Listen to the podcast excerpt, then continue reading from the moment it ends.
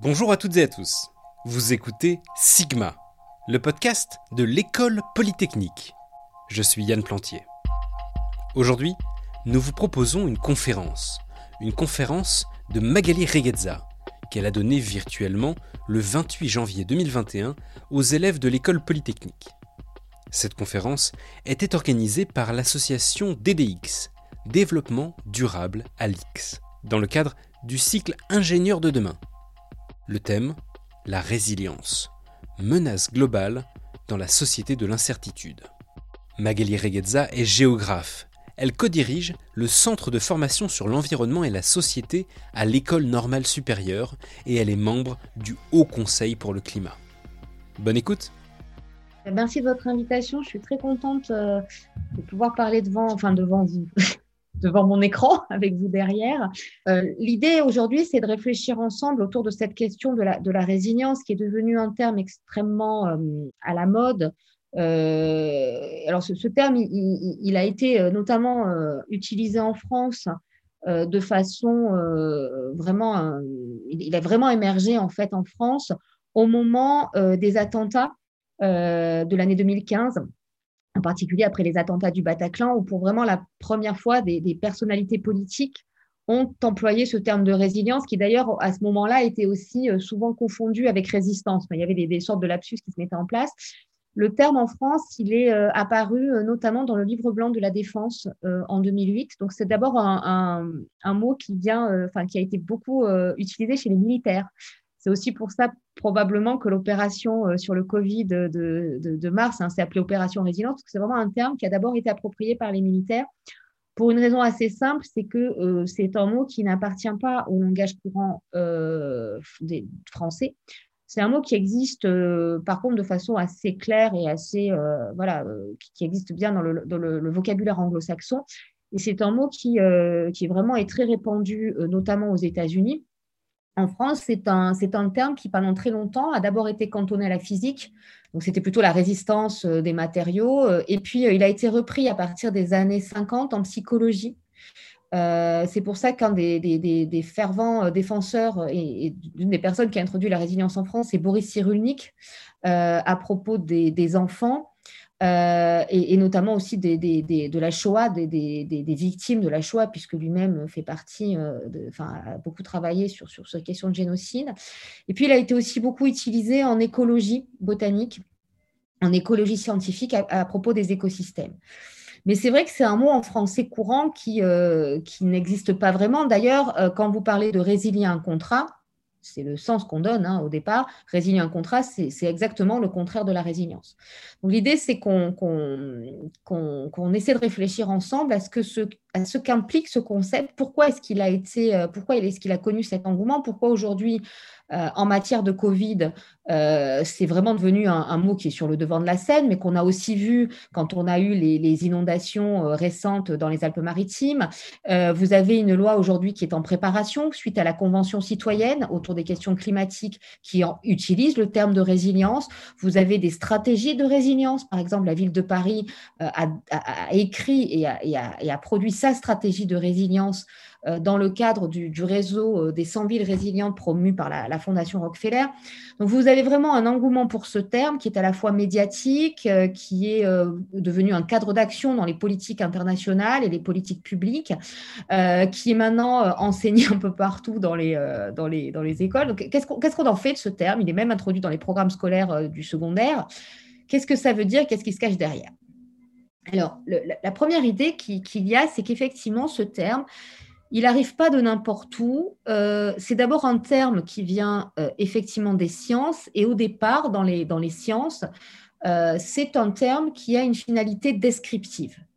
L'idée, c'est que on va décrire un processus a posteriori qui correspond au fait qu'un système est soumis à une perturbation. Alors cette perturbation, ça peut être un choc brutal ou bien une pression plus lente euh, par exemple, pour un écosystème, ça peut être euh, une éruption volcanique qui détruit l'écosystème, euh, une sécheresse qui est un peu plus longue dans le temps, ou plusieurs années de, de, changement climatique qui font que votre écosystème subit une perturbation. Donc la résilience, elle s'applique à des systèmes pour modéliser effectivement le comportement de ces systèmes et pour décrire le comportement de ces systèmes suite à un choc et regarder quel est l'état de ces systèmes après le choc. Donc on est vraiment euh, dans quelque chose qui, renvoie à la cybernétique. Et si vous creusez un peu ces questions de résilience, vous verrez, on est beaucoup dans les questions de bassin d'attraction, dans les questions de bifurcation, dans les questions d'homéostasie, euh, de systèmes complexes, voilà. Et donc, c'est un. Au départ, ça vient de là, donc c'est un concept descriptif. Et puis, il se trouve que euh, à partir des années 80, 90 et surtout 2000, euh, ce, concept va être embarqué par les politiques publiques et les, politiques internationales euh, dans deux domaines en particulier qui sont la prévention des risques de catastrophes, en particulier des catastrophes naturelles, d'un côté, et puis le changement climatique. Euh, dans le cas des catastrophes naturelles, ça va surtout être euh, interprété comme le pendant de la vulnérabilité. Je reviendrai un peu plus tard sur ce que ça veut dire, mais en gros, c'est l'idée que face à des populations, des territoires, des bâtiments, euh, des réseaux qui sont vulnérables, c'est-à-dire qui sont sensibles à des chocs ou à des pressions lentes, à des stress chroniques, euh, face à cette sensibilité, à cette fragilité, euh, il y a une possibilité de relèvement, de rebond, de, euh, de, faire face, ce qu'on appelle le coping capacity, qui va permettre à ces enjeux, à ces éléments, de répondre à la perturbation, de se relever après le choc, de se reconstruire et euh, le terme euh, anglophone pour ça, c'est the euh, recovery process. Alors, recovery, c'est un peu compliqué à traduire, mais en gros, c'est, vous savez, le malade qui se relève après la, le, enfin, le valétudinaire, on disait au XVIIe siècle, mais c'est vraiment celui qui est malade et qui se, qui se, remet, qui se remet sur pied, quoi, avec tous les problèmes que ça peut poser. Donc, c'est un terme qui, dans ce contexte-là, est vraiment considéré comme le pendant de la vulnérabilité. Plus vous réduisez la vulnérabilité, plus vous augmentez la résilience. Dans le champ du changement climatique, c'est un peu différent. Euh, la résilience est plutôt vue comme le résultat des actions euh, d'adaptation et d'atténuation, on y reviendra aussi, qui permettent aux sociétés, aux territoires, aux réseaux, aux entreprises, à tout ce que vous voulez, là encore, de faire face à ce changement global climatique, à cette perturbation planétaire qu'est le changement climatique et à ses conséquences.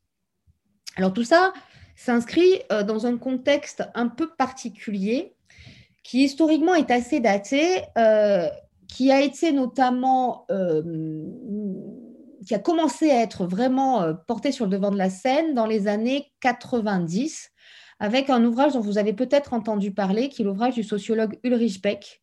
Ulrich Beck, c'est un sociologue est-allemand qui écrit l'année de la catastrophe de Tchernobyl euh, un livre qui va être traduit par le terme de société du risque, die Risikogesellschaft. Euh, c'est un sociologue qui va, euh, en gros, poser le problème suivant. on assiste, enfin, la, société dans laquelle nous vivons, les sociétés occidentales dans lesquelles nous vivons, se sont construites autour de ce qu'on appelle la modernité. Qu'est-ce que c'est que la modernité? C'est ce que nous, on appelle en sciences sociales un paradigme, c'est-à-dire en gros, c'est ce dans quoi vous baignez, euh, le, cadre de pensée dominant dans lequel vous baignez et qui va définir euh, vos représentations, vos valeurs, euh, les structures de pouvoir, les modes de gouvernement. Donc c'est une, sorte de grand cadre. et la modernité, qu'est-ce que c'est? C'est en gros l'idée que les, hommes, l'espèce humaine n'est pas qu'une espèce, c'est aussi un, Les hommes ne sont, pas que des animaux, ce sont des animaux doués de raison, ça vous le savez, qui, grâce euh, au progrès des sciences et des techniques, vont d'une part pouvoir contrôler, être comme maître et possesseur de la nature, c'est le grand projet cartésien, donc pas être les maîtres et possesseurs de la nature, ça c'est Dieu, mais quand même pouvoir euh, s'affranchir de la physique, la preuve en est, on arrive aujourd'hui à, s'affranchir des lois de la pesanteur en envoyant des robots euh, sur, euh, sur les comètes ou je ne sais pas quoi. Euh, donc c'est l'ingénierie hein, qui va contrôler le monde, qui va nous permettre de contrôler les éléments. par parenthèse, si vous suivez un peu les débats sur le changement climatique, c'est la géo-ingénierie. On va pouvoir, voilà, c'est tous les débats que vous avez aujourd'hui sur l'anthropocène. L'homme est une force, l'espèce humaine, hein, l'homme pas en tant qu'homme, mais l'homme et les femmes. Enfin, les sociétés humaines sont devenues des forces géologiques au même titre que les autres forces géologiques de la planète, puisqu'on est capable de transformer les dynamiques planétaires dans leur globalité. Donc il y a cette idée que euh, la modernité va, par le progrès des sciences et des techniques, permettre euh, non seulement à cet homme d'être comme maître et possesseur de la nature, mais de vivre en sécurité et euh, d'acquérir finalement cette émancipation par rapport à la nature qui lui permet d'exercer pleinement sa liberté et donc d'être libre. Et donc, c'est tout cet aboutissement en fait de la pensée occidentale qui arrive dans ce, ce, concept de modernité, alors qui a été beaucoup travaillé par les philosophes. Et cette société moderne qui se met en place en Occident, elle s'appuie sur trois piliers. Le premier pilier, je vous l'ai dit, c'est la science. Une science qui est complètement laïcisée, qui est séparée de la métaphysique. Vous êtes des physiciens, vous travaillez sur la physique, sur des lois déterministes euh, ou probabilistes, mais en tout cas sur des lois avec une possibilité d'objectiver des faits, de construire des faits dans les laboratoires, de rendre compte de ces faits. Et cette science, elle permet à la fois la connaissance des processus, notamment par l'acquisition de données, par la modélisation, et ensuite le développement de techniques qui permet de contrôler les éléments du milieu. Le deuxième outil, c'est le marché le marché en tant qu'il va permettre euh, de, de, proposer une rationalité, qui est ce qu'on appelle la rationalité économique, qui va pouvoir permettre de décider pour le politique en s'appuyant sur ce que vous faites peut-être déjà du calcul coût-bénéfice. Donc on va appliquer en fait euh, euh, aux, événements et à un certain nombre d'événements au sens d'événements probabilistes, hein, les lois du marché, c'est-à-dire que pour décider, pour savoir si par exemple on doit construire telle ou telle chose, si on doit investir à tel ou tel endroit, on va regarder le coût et le bénéfice. Et puis le troisième pilier de la modernité, c'est l'État moderne, l'État-nation. L'État tel que vous le connaissez aujourd'hui, avec un gouvernement où le peuple souverain aliène une partie de, de sa liberté et de son pouvoir pour le donner à des représentants démocratiquement élus ou à des rois, à un gouvernement qui en échange garantit sa sécurité. Pour le dire autrement, si euh, le gouvernement n'est pas en capacité de garantir votre sécurité, vous n'avez aucun intérêt à la jouer collectif. On revient à la loi de la nature. Et ça, c'est très important parce que du coup, vous voyez comment tout au long, notamment du 19e siècle et du 20e siècle, va se mettre en place un trio assis sur un certain nombre de figures, le scientifique et l'ingénieur. Et vous savez, vous faites partie de ces corps d'ingénieurs qui sont des corps étatiques, qui sont nés euh, dans ce 19e siècle comme étant le bras armé euh, de, la, puissance de ce gouvernement, alors qu'il soit impérial, républicain, euh, qu'on soit dans une démocratie parlementaire, il y a eu plusieurs régimes, mais dans tous les cas, l'ingénieur par la technique et le scientifique derrière sont vraiment les, bras armés qui permettent d'assurer cette sécurité et qui vont permettre de connaître et de contrôler toutes ces perturbations qui menacent notre sécurité et qui viennent du milieu qui nous entoure. Aussi bien les perturbations, euh, les risques hydroclimatiques, les risques telluriques, euh, les risques euh, liés au mouvement des sols, mais aussi par exemple, tout ce qui concerne le sanitaire, les épisodies, les épidémies, et on est en plein dedans hein. et puis plus largement, on va aussi travailler sur les risques industriels. On va aussi regarder les risques liés au social, les émeutes par exemple. et se mettre aussi en place à ce moment-là des, nouveaux modes de surveillance, de contrôle des populations qui vont se mettre en place par ces techniques. Vous avez ensuite le marché, avec donc cette logique, cette rationalité économique qui s'appuie sur la capacité à traduire ces événements potentiellement dommageables en pertes et dommages, donc en particulier qui s'appuie sur le calcul de probabilité, qui va vous permettre de calculer les espérances de dommages, qui vont vous permettre de savoir si oui ou non l'investissement que vous allez faire euh, va être important. Et tous ceux qui vont s'orienter vers l'actuariat, c'est exactement ce que vous allez faire. ou les maths financières, c'est du même ordre. Et euh, vous allez avoir donc derrière ce mécanisme de décision qu'on appelle mise en risque, c'est-à-dire vraiment la capacité de prendre ces événements qui sont en soi ni menaces ni euh, ressources, mais pour lesquels on va définir ces espérances de dommages et de gains, et puis un État qui se structure autour de ce, de ce contrôle. Et ce que dit Ulrich Beck, c'est que au tournant des années 80, la modernité prend conscience que le progrès technique qui était supposé garantir la sécurité et plus largement les conditions de bien-être des populations, finalement, est productrice de risques et productrice de menaces. Qu'est-ce qu'il veut dire par là? Il veut dire deux choses. D'une part, on assiste aujourd'hui à une prolifération des dangers qui est liée au fait que nos sociétés, soit parce qu'elles transforment les milieux dans ce projet prométhéen de se rendre comme maître et possesseur de la nature, vont changer les conditions physiques. Alors, il ne parle pas encore de changement climatique, hein, soit pas, mais, ça va évidemment changer le ruissellement urbain, ça va changer, on, est capable aujourd'hui, vous savez très bien qu'avec la, euh, la, géothermie ou la microfragmentation, on crée des microséismes, on, on a cette capacité euh, sur les inondations, transformer les fleuves, ça va créer des, phénomènes aussi de, nouvelles inondations, de nouvelles dynamiques fluviales, donc on a un ensemble de ça, et puis on produit des risques.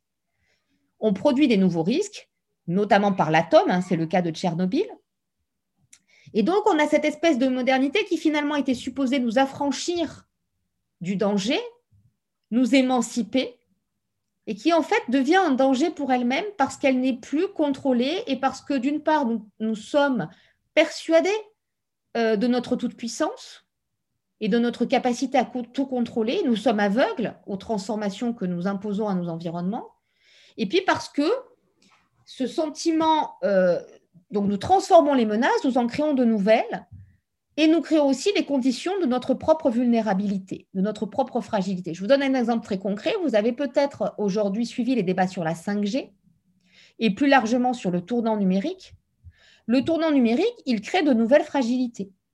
Parce que si par exemple, alors il y a évidemment d'abord tous les risques cyber, voilà, mais vous avez aussi le fait que, bah, vous le voyez très bien, euh, le fait d'être totalement dépendant de la visio, si vous avez une panne de courant chez vous ou une panne d'Internet, c'est foutu.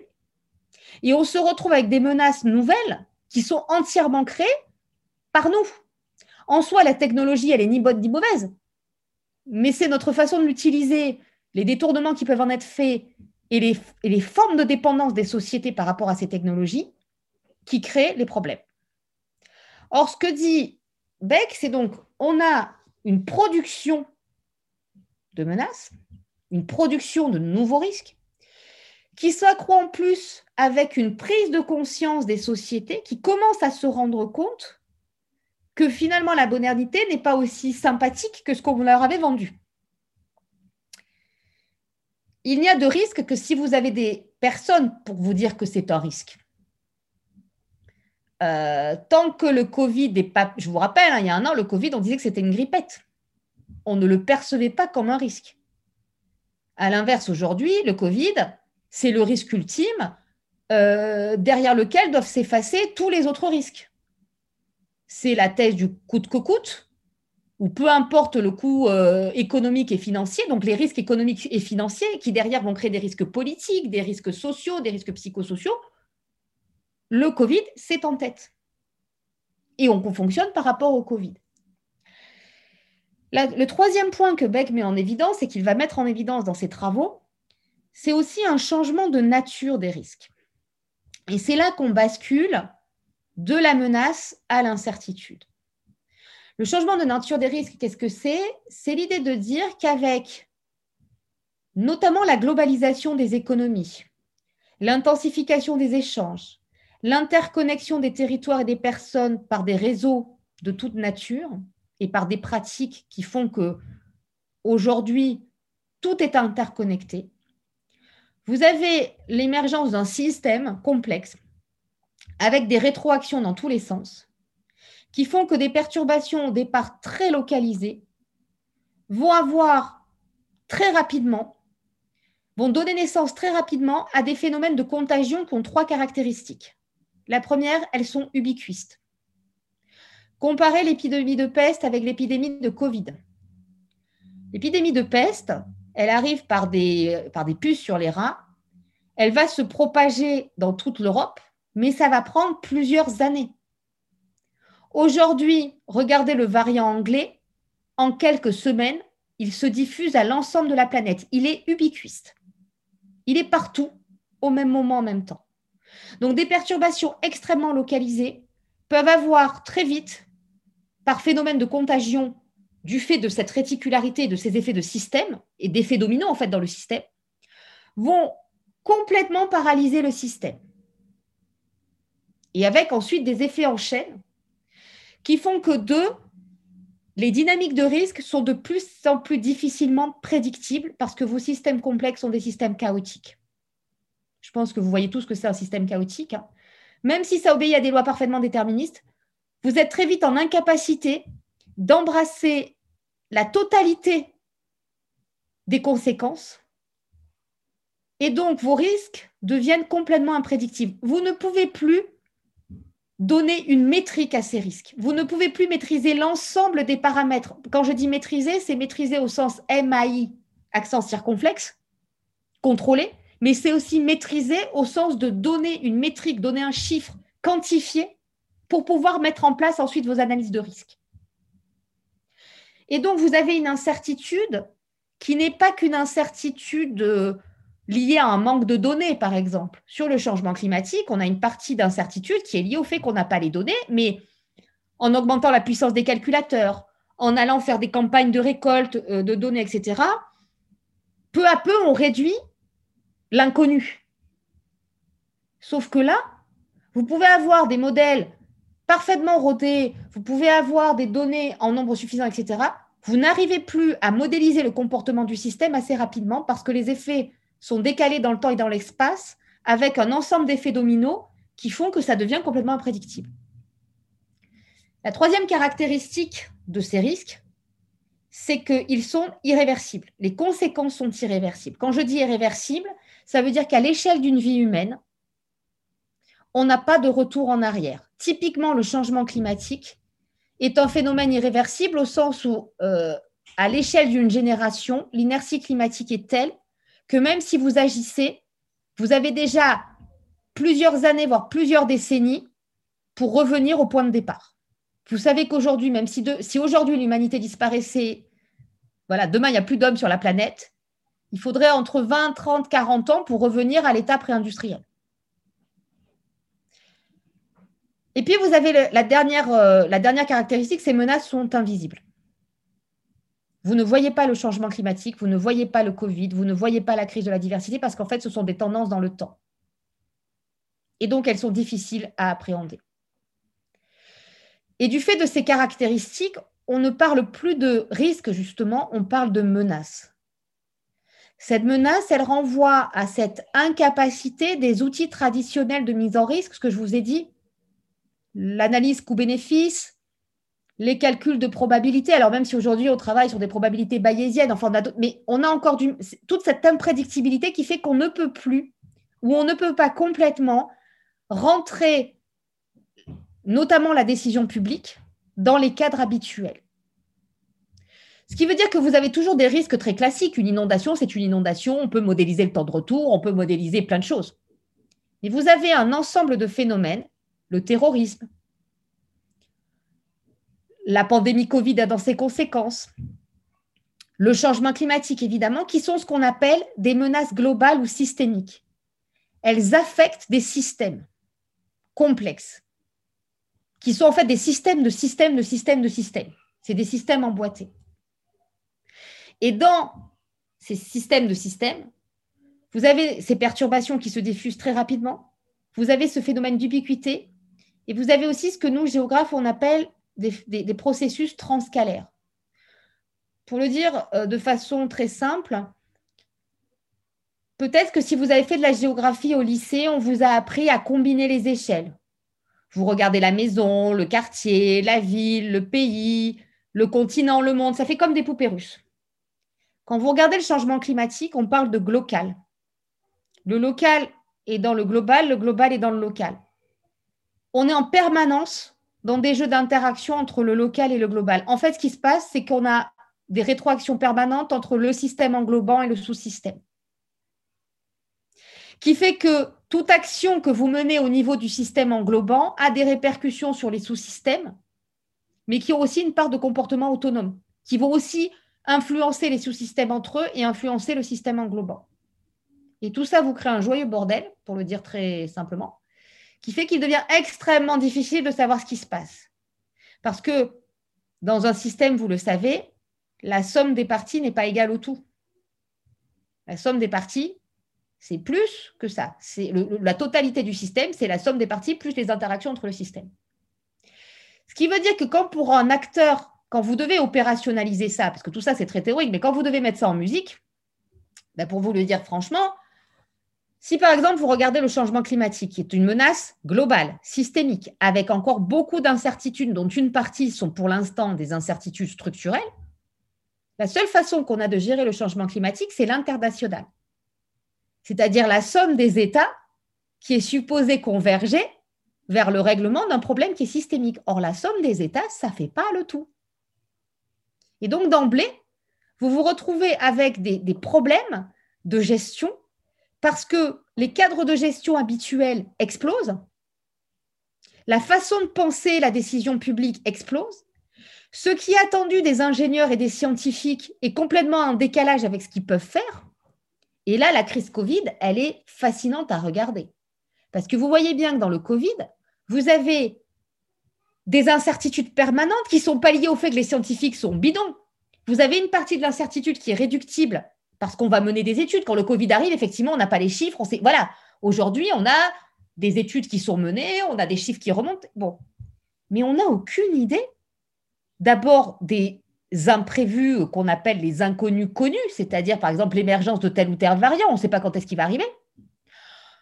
On n'a pas non plus l'idée des perturbations géopolitiques. Vous imaginez si Trump avait été réélu? La gestion du Covid, ça changeait tout.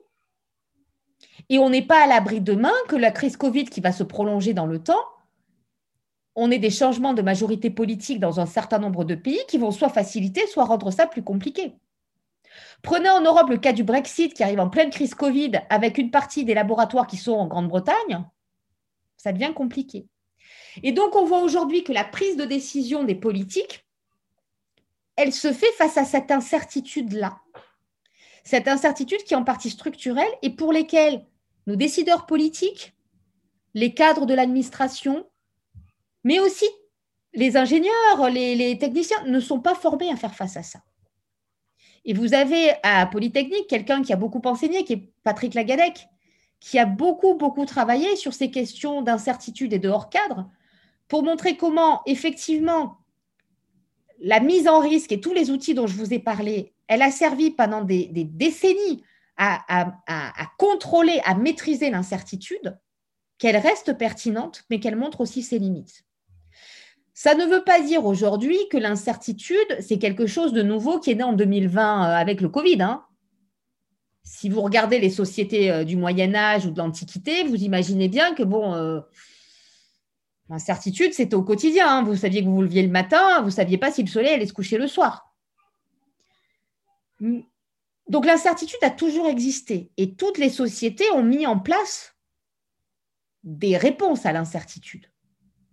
Euh, peut-être que certains d'entre vous, quand vous avez passé les concours, vous avez lu votre horoscope, euh, vous avez mis des cierges, je ne sais pas où, euh, vous n'êtes pas passé sous des échelles, vous avez évité les chats noirs, vous avez fait des tas de trucs complètement débiles, vous avez accroché un porte-clés, je ne sais pas quoi, magique, ou pris votre doudou le jour du concours. Ça s'appelle de la superstition c'est une réponse tout à fait rationnelle, à défaut d'être raisonnable, euh, par rapport à l'incertitude. Sauf que vous imaginez bien que aujourd'hui, dans nos sociétés modernes, c'est un peu compliqué de dire. Enfin, ça se fait. Hein. je vous rappelle qu'il y, a quelques mois de ça, avant le Covid, euh, on a eu des processions euh, dans les Hautes-Alpes pour contrer la sécheresse. Mais globalement, c'est vrai que le gouvernement peut difficilement dire qu'on va faire des processions ou euh, sacrifier des poulets ou regarder l'horoscope. Et donc, tous les outils qui correspondent à ce paradigme moderne de rationalité, ça ne veut pas dire qu'ils sont obsolètes, ça ne veut pas dire qu'ils ne sont pas bons, mais ça veut dire qu'ils montrent aussi leurs limites dans ce contexte de menace globale et d'incertitude. Et face à ça, la résilience va devenir une réponse aussi bien opérationnelle que politique pour permettre de préserver ce pacte social qui nous lie à nos gouvernements dans le cadre de la garantie de sécurité. Parce que si votre univers devient un univers incertain, où vous n'avez plus aucun moyen de contrôler l'avenir, ou de penser que vous pouvez le contrôler, le corps, social s'effondre, le pacte social s'effondre. Donc la résilience, ça va devenir un outil à la fois politique, discursif, et un outil opérationnel qui va permettre de faire évoluer les politiques de sécurité. Dans les années 80, 90, on est vraiment sur une logique de centrer les politiques de gestion de sécurité sur le contrôle de ce qu'on appelle les aléas, c'est-à-dire de ces processus, de ces, euh, de ces euh, événements, de ces chocs, de ces perturbations, de ces stress. À partir des années 90, on enrichit la boîte à outils avec des enjeux de réduction de la vulnérabilité qui, en gros, jouent sur trois points. Premièrement, la réduction de ce qu'on appelle la sensibilité. C'est toutes les mesures qui vont viser au renforcement, notamment matériel. Par exemple, la norme parasismique, euh, des matériaux plus résistants. Et puis, deuxième axe, c'est la réduction de l'exposition notamment par une logique de la barrière, c'est la digue, le paravalanche, euh, le barrage, euh, voilà. Pour le faire plus simple, hein, aujourd'hui, vous voyez bien qu'on a eu sur le Covid, on, a, on essaie de, contrôler le, virus, de le tuer dans l'œuf, ça ne marche pas. Donc l'aléa, on n'arrive pas à le contrôler. Qu'est-ce qu'on fait? On, on essaie d'agir sur la résistance physique des gens. Donc, vous avez des gars qui vous expliquent qu'il faut prendre des vitamines pour booster vos défenses immunitaires. Et puis, comme ça ne marche pas, on met en place la distanciation sociale. On réduit l'exposition. Et puis, vous avez ensuite un troisième axe de travail qui est la réduction, enfin, la réduction de ce qu'on appelle la vulnérabilité sociale, c'est-à-dire comment est-ce qu'on va faire en sorte que les individus, les entreprises, les réseaux, etc., développent cette capacité à faire face qui va leur permettre de réduire leur potentiel d'endommagement. Ça passe par de l'information, par de la préparation, par un ensemble de sujets. Et donc, tout au long des années 90, cette question de la réduction de la vulnérabilité vient compléter toutes les politiques qui ont été menées pour réduire l'aléa, pour réduire l'exposition, pour réduire la sensibilité et donc pour essayer de réduire le risque. Et dans les années 2000, vous avez plusieurs événements qui vont marquer les esprits. Le premier, c'est les attentats du 11 septembre, le deuxième, c'est le tsunami de Banda Aceh, vous savez, le tsunami de l'océan Indien. Le troisième, c'est euh, Katrina, à, euh, à la Nouvelle-Orléans. Ces trois événements, elles rappellent aux sociétés modernes développées que, d'une part, elles restent vulnérables, sensibles à des catastrophes qu'on croyait appartenir au passé. Et c'est un peu ce qui se rejoue aujourd'hui avec la crise Covid. On pensait que les épidémies, c'était terminé. On avait complètement oublié qu'on pouvait être sensible à ça. On se rend compte aussi que la technique ne peut pas tout, notamment parce que euh, bah, face à un, tsunami, euh, ça devient compliqué. Et puis on se rend compte aussi que nos organisations sociales, cette fois-ci, ne sont pas prêtes à faire face à ce type d'événement que les cellules de crise ne sont pas efficaces, que les systèmes d'alerte ne sont pas pris en compte, que les, préparations, les populations ne sont pas préparées, que les entreprises ne sont pas préparées. Ce qui s'est joué dans le champ des catastrophes naturelles dans les années 2000, c'est exactement ce qui se joue aujourd'hui sur le Covid. Et c'est très intéressant parce que, par exemple, quand vous regardez les rapports d'inspection qui ont été menés à la suite des ouragans 2017, les retours d'expérience sur la gestion de crise, vous avez exactement le même débat et les mêmes problèmes qui surgissent aujourd'hui dans la crise Covid. Si vous voulez lire un bouquin passionnant, c'est le bouquin d'Olivier Boras qui vient de sortir, qui a beaucoup travaillé sur ces questions euh, de gestion de crise et qui, en comparant Irma, Céveso et euh, aujourd'hui le Covid, pour avoir travaillé sur, euh, sur Irma notamment, je vous assure qu'à un moment, je me disais, mais c'est pas possible. J'avais l'impression de lire les rapports que j'avais lus trois ans avant pour mes recherches. C'est un éternel recommencement. Là-dessus arrive en plus 2011 la, la catastrophe ou l'accident de Fukushima avec cette interaction euh, enfin, euh, pardon. Et donc, face à ça, on se dit, on a investi des milliards dans le contrôle des aléas, les systèmes d'alerte, la modélisation. On a investi des milliards dans les infrastructures de protection. On a investi des milliards dans les politiques de prévention. Le coût des catastrophes continue d'augmenter. Qu'est-ce qu'on fait?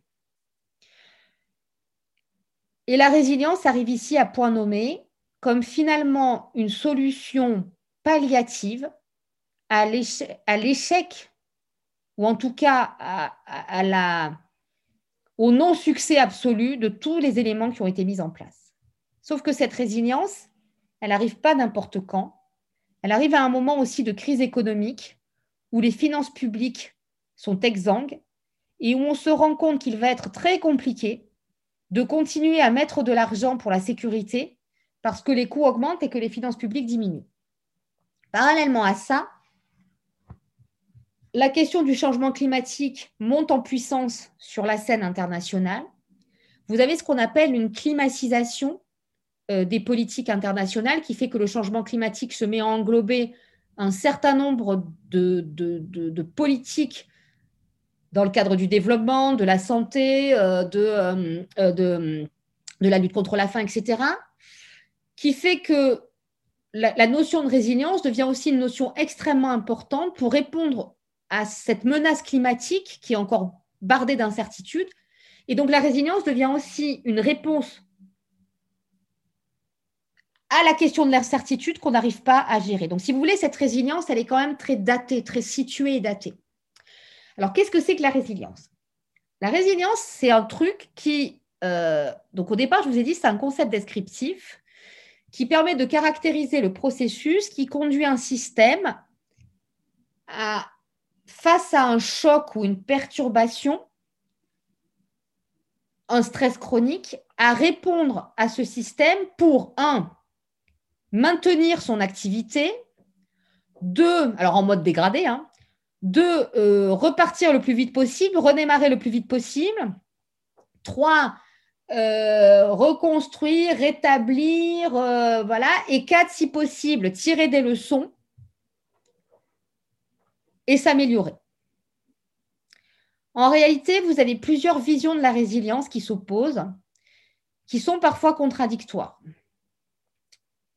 La première vision, c'est la vision qui a été développée dans le domaine justement de l'ingénierie, avec l'idée qui était de dire la résilience, c'est ce qui va permettre à un système de revenir au statu quo ante. Le le retour à l'identique.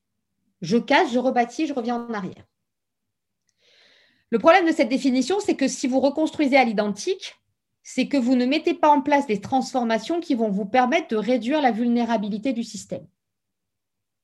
Les mêmes causes ayant les mêmes effets, vous allez avoir une reproduction à l'identique des fragilités qui vous conduisent au risque. Une autre vision de la résilience, c'est plutôt de dire la résilience, c'est ce, qui, ce, qui permet d'avoir dans ces moments d'instabilité, de crise, de l'innovation qui va au contraire permettre de s'améliorer. La question qui se pose d'emblée, c'est améliorer, c'est un jugement de valeur. Améliorer par rapport à quoi, pour qui et à quel moment? Euh, si on part du principe que, tout ce qui n'est pas mort est résilient, puisqu'en gros, euh, par définition, la résilience, c'est ce qui s'oppose à l'effondrement. Si vous n'avez si pas disparu, vous avez été résilient le fait de dire ça, vous vous imaginez bien qu'entre, euh, certes, j'ai pas disparu, mais euh, j'ai perdu mes deux jambes, mes deux bras, je suis au chômage, ma femme m'a quitté, euh, j'ai plus d'enfants, etc. Et puis, euh, j'ai vécu une catastrophe et je m'en suis tirée et euh, je suis devenue multimillionnaire, j'ai trouvé l'amour de ma vie, j'habite maintenant une grande maison. Vous voyez bien que ce n'est pas exactement la même chose. Ce qu'on constate, c'est que dans beaucoup de cas, quand vous regardez des situations de crise, d'abord, effectivement, vous avez des gagnants et des perdants. Et selon l'échelle de temps et d'espace que vous regardez, ce n'est pas la même chose. Par exemple, si vous prenez le cas euh, de Manhattan après les attentats du 11 septembre. Aujourd'hui, Manhattan est reconstruite. Là où vous aviez deux tours, il y en a quatre. Euh, là où vous aviez une station de métro euh, toute pourrie, vous avez un méga hub, machin. Vous avez plein d'entreprises qui sont revenues. On peut dire que Manhattan est résilient et que ça s'est reconstruit très bien, très beau, très fort. Sauf que derrière, vous avez toutes les personnes, d'abord qui sont mortes, toutes les personnes qui ont été traumatisées, dont la vie a été détruite, les familles. Vous avez aussi toutes les entreprises qui ont fait faillite. Vous avez aussi toutes les entreprises qui sont parties en licenciant des gens. Et puis, si vous regardez Manhattan à 5 ans, 10 ans, 15 ans, 20 ans, 30 ans, ce n'est pas forcément le même récit. Et souvent, en fait, on se rend compte que selon les indicateurs, et j'arrive du coup à, la question que pose Richard, la résilience n'est pas quantifiable, tout dépend, un, de l'indicateur que vous allez choisir. Et il ne faut pas imaginer que parce que vous avez un chiffre, le chiffre, vous pouvez lui faire dire tout et n'importe quoi. Sur la Nouvelle-Orléans, par exemple, après Katrina, selon les indicateurs que vous prenez, vous pouvez dire que c'est super résilient ou que c'est une catastrophe. Dix ans après la nouvelle Katrina, il y a eu toute une communication politique pour dire que, la Nouvelle-Orléans était l'archétype de la ville résiliente. Et elle est citée en modèle partout. Regardez ce qui se passe aujourd'hui avec la crise Covid. La Nouvelle-Orléans a été particulièrement frappée par la crise Covid. C'est exactement les mêmes populations qui ont été frappées par la crise Katrina et la crise Covid, ce sont les mêmes. Pourquoi? Parce qu'effectivement, les transformations structurelles qui étaient à l'origine de la vulnérabilité n'ont pas été traitées. Les questions d'inégalité, les questions d'accès aux services de santé, les questions d'accès, euh, en gros, à tout ce qui s'appelle les indicateurs de bien-être, qui recoupent les indicateurs de développement humain. Tout ça n'a jamais été traité. Donc la résilience a été très favorable pour certaines catégories de population, certaines entreprises, certains bouts du territoire. Et pour d'autres, en fait, elle a, consisté en une détérioration des conditions de vie qui fait qu'aujourd'hui, ces personnes se retrouvent en première ligne face au Covid et sont les premières victimes du Covid. Et donc la résilience, le problème de la résilience, c'est que c'est un concept scientifique qui est extrêmement pertinent quand vous l'utilisez de façon descriptive a posteriori, à condition effectivement de penser la résilience par rapport à des indicateurs dont il faut avoir conscience qu'ils sont porteurs d'un jugement de valeur et que donc ils ne sont pas entièrement objectifs et que selon les indicateurs que vous allez choisir, vous pouvez faire dire tout et son contraire à la résilience. Et alors, si en plus vous regardez en fonction des échelles spatiales et temporelles, alors là, c'est encore plus drôle. Mais aujourd'hui, on a un deuxième problème. C'est que cette résilience, elle est sortie du champ académique et des débats entre chercheurs pour aller dans l'opérationnel. C'est-à-dire qu'au lieu de regarder après coup, on va essayer de fabriquer en amont des villes, des territoires, des communautés, des réseaux résilients. Première question, résilient à quoi? Vous pouvez très bien avoir un réseau électrique, par exemple, qui est parfaitement résilient à la tempête et qui ne le sera pas à l'inondation.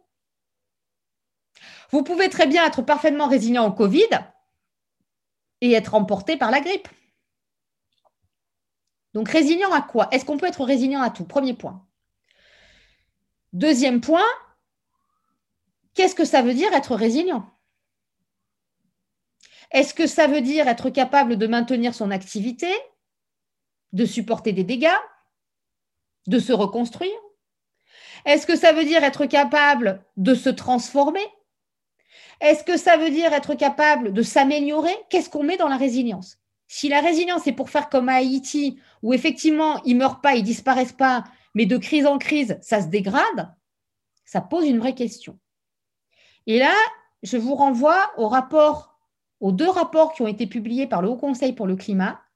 Le premier, qui était un rapport qui a été publié au moment du Covid sur, une, sur crise Covid, crise climatique, et le deuxième qui a été établi à propos du plan de relance proposé par le gouvernement au mois de septembre. Qu'est-ce que dit le rapport du Haut Conseil? Sur le rapport Covid, et là vous avez des webinaires hein, du Haut Conseil du climat qui, aussi euh, permettent d'avoir une idée, la première chose qu'il dit, c'est que ce, comment vous dire, cette question euh, du, euh, du Covid, elle ressemble beaucoup à la question du changement climatique. Dans les deux cas, il y a des lanceurs d'alerte depuis des années. Dans les deux cas, il y a une inaction assez préoccupante. Dans les deux cas, les crises révèlent les fragilités structurelles, qui sont des fragilités politiques, économiques, sociales, qui en gros sont des révélateurs d'inégalités profondes dans les sociétés. Elle vous dit aussi que malgré les lanceurs d'alerte, on ne s'est pas préparé, que c'est devenu complètement inimaginable pour un ensemble d'acteurs, et que du coup, on a passé notre temps à courir après euh, la crise avec des ajustements réactifs où c'était des réponses au coup par coup, avec une difficulté à anticiper les choses. C'est exactement pareil sur le changement climatique. Et quand vous regardez le plan de relance, qu'est-ce que dit le rapport du Haut Conseil? Il dit que 70. Alors, il dit d'abord que de tous les plans de relance qu'on a pu examiner, c'est le meilleur. Et là, je vous renvoie à la question du jugement de valeur. Vous pouvez être le meilleur parce que vous êtes le plus bon, comme dirait ma fille, ou vous pouvez être le meilleur parce que vous êtes le moins mauvais. En l'occurrence, d'un point de vue, c'est le moins mauvais. 70% des mesures prises dans le plan de relance sont des mesures que nous avons appelées, nous, des mesures en continuité. Ce ne sont pas des mesures qui aggravent la situation en termes d'émissions de gaz à effet de serre, mais ce sont des mesures en continuité, c'est-à-dire en retour à l'identique. Autrement dit, le plan de relance tel qu'il a été pensé ne permet pas de mettre en place les transformations structurelles qui seraient nécessaires pour réduire notre vulnérabilité au changement climatique. Ça veut donc dire que quand on parle de résilience à la crise Covid, nous sommes en train en réalité de conforter notre fragilité, notre vulnérabilité au changement climatique. Les politiques climatiques, elles marchent sur deux jambes. Elles marchent sur la, réduction des causes, les émissions, c'est ce qu'on appelle l'atténuation, et puis sur un traitement des impacts, une réduction de la vulnérabilité aux impacts qu'on appelle l'adaptation. Adaptation et atténuation, ça va ensemble. Plus vous faites de l'atténuation, moins vous avez besoin de faire des efforts d'adaptation. Sauf que l'atténuation, elle demande déjà des transformations structurelles. Elle demande des transformations structurelles de l'économie, des pratiques, des modes de construction, de tas de choses. Et cette politique d'atténuation, elle a des coûts extrêmement importants parce qu'elle va imposer des changements majeurs qui vont créer du chômage, qui vont créer une perte de pouvoir d'achat, qui vont créer peut-être des déplacements de population. Enfin, il va falloir faire plein de trucs. Ce sont les populations les plus fragiles, je vous l'ai dit, qui vont être les premières victimes. Euh, payer une taxe sur euh, l'essence, quand votre taxe elle est de 300 euros et que vous en gagnez 1200 par mois, ce n'est pas la même chose que quand elle est de 300 euros et que vous en gagnez 10 000 ou 20 000 par mois. Donc on voit bien que déjà on a des problèmes là-dessus.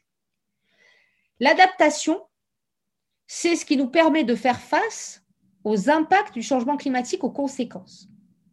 L'adaptation demande aussi des transformations structurelles. Et on se rend compte de quoi? Eh Par exemple, avec la crise Covid, vous vous rendez compte que la résilience à la crise Covid et à la situation d'urgence imposée par la crise Covid fait qu'en réalité, vous enclenchez une maladaptation dans le temps face à la crise climatique. Parce que les mesures qui sont prises sont dans la continuité. Donc, la résilience, en fait, elle n'est pas bonne parce qu'elle reproduit à l'identique les causes qui conduisent à la catastrophe et qu'elle ne permet pas d'engager de façon suffisamment profonde les transformations dont on aurait besoin. Et ça, c'est extrêmement important parce que ça va poser deux questions sur lesquelles on peut débattre. La première, c'est quel est le rôle du coup de la technique dans cette affaire? La technique, elle va permettre d'atténuer les chocs de l'adaptation et de la résilience et de l'atténuation. La technique, elle va permettre d'accompagner les transformations. Elle ne peut pas être un but en soi. Le fait, par exemple, de pouvoir développer des infrastructures de protection, ça vous permet de gagner du temps. Ça vous permet de gagner du temps par rapport à l'inéluctable qui est à un moment que tel territoire sera plus habitable et qu'il faudra déplacer les gens. Et donc la technique n'est pas une fin en soi, c'est un adjuvant. Elle vient aider à atténuer les chocs. Deuxièmement, dans ce, cadre-là, va se poser la question de la responsabilité. Qui doit agir? Quels sont les moyens d'agir? Et qui est responsable de quoi? Vous voyez aujourd'hui, par exemple, que le discours qu'on a sur le Covid est un discours qui met beaucoup l'accent sur la responsabilité individuelle. Les gens ne respectent pas les mesures barrières. Oh, les jeunes, vous êtes vachement amusés cet été. Hein. Franchement, vous n'avez pas honte Quand on a commencé le Covid en mars, rappelez-vous, la Seine-Saint-Denis, on entendait beaucoup dire que ces, jeunes, parce que c'est les jeunes, hein, les jeunes de banlieue, c'est bien le jeune de banlieue, c'est une espèce à part, c'est un truc, le jeune de banlieue, habillé en pyjama avec sa capuche, ils respectent quand même pas hein, les mesures de confinement. Et puis on s'est rendu compte que le jeune de banlieue, d'une part, il habitait dans des logements extrêmement exigus à plusieurs et qu'en fait, il ne pouvait pas respecter le confinement parce que c'était juste pas tenable. Et que le jeune de banlieue, il devait aller travailler, lui, et qu'il devait prendre les transports en commun où il se contaminait. Et que le jeune de banlieue, il vivait avec papy et mamie dans l'appartement, donc il ne pouvait pas faire les gestes barrières. Et que comme en plus, on avait des problèmes de diabète de comorbidité liées à des problèmes d'alimentation qui étaient là encore des questions de pauvreté, d'éducation, etc., bah effectivement, le département de la Seine-Saint-Denis, quand vous regardez les cartes, il est en rouge massif sur le nombre de décès, y compris de populations jeunes. Ils sont responsables moralement, ces gens-là? Qui est responsable? Qui va payer les coûts de la transformation? Qui va payer les coûts de la résilience Ce qui veut dire derrière que cette résilience, elle pose des problèmes éthiques qui ne peuvent pas être uniquement tranchés par des chiffres. Parce que le problème qu'il y a derrière, c'est que la vie humaine, bien sûr qu'on peut la monétiser, hein.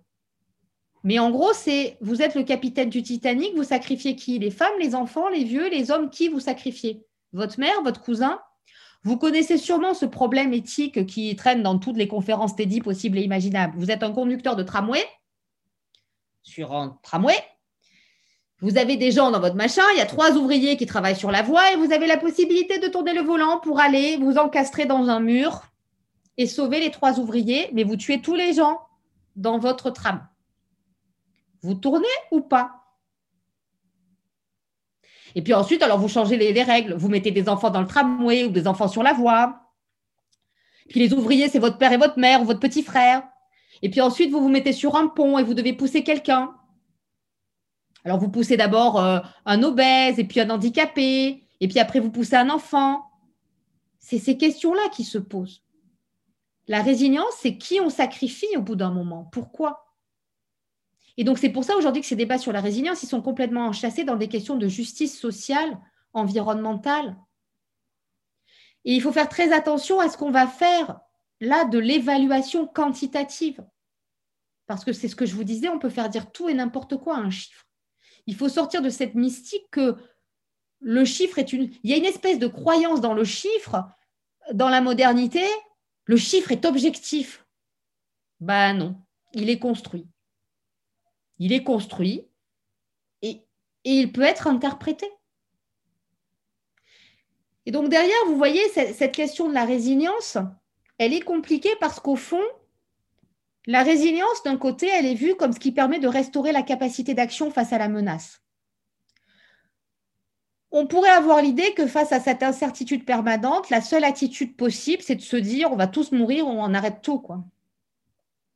La résilience vous permet au contraire de dire on est capable d'agir et même de s'en sortir en étant plus fort.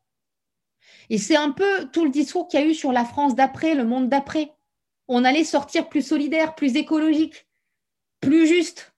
On allait voir nos voisins, on allait, voilà. Bon, la France, vois, je vois, des, des sourcils qui se lèvent. il n'y a pas d'outil magique dans la résilience.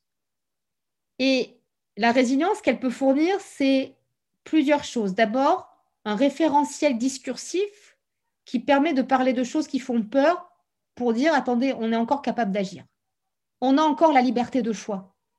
Parce que le jour où on n'a plus la liberté de choix, on n'a plus rien. Y compris le choix de ne pas agir.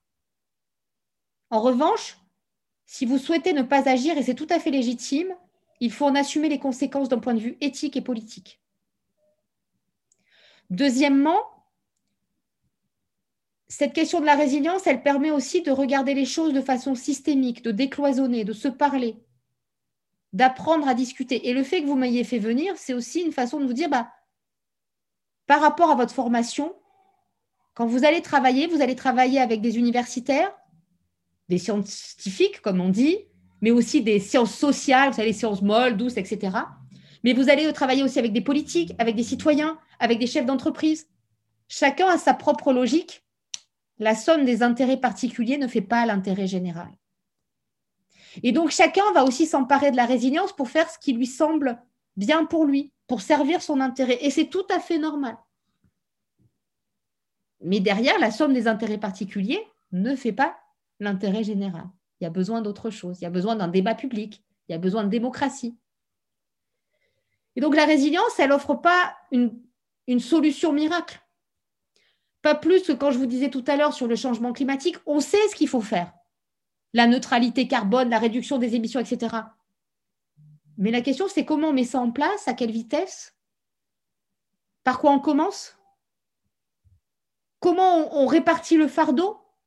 À l'échelle internationale, mais aussi à l'échelle nationale, entre les générations, entre les territoires, entre les grandes et les petites entreprises, entre euh, les riches et les pauvres, entre les femmes et les hommes? Cette question-là, elle doit être posée. Et donc cette résilience, si vous voulez, elle est aussi un miroir qui est tendu à notre société, qui interroge ses fondements. Et je reviens à la question qui a été posée tout à l'heure qui interroge ses fondements en termes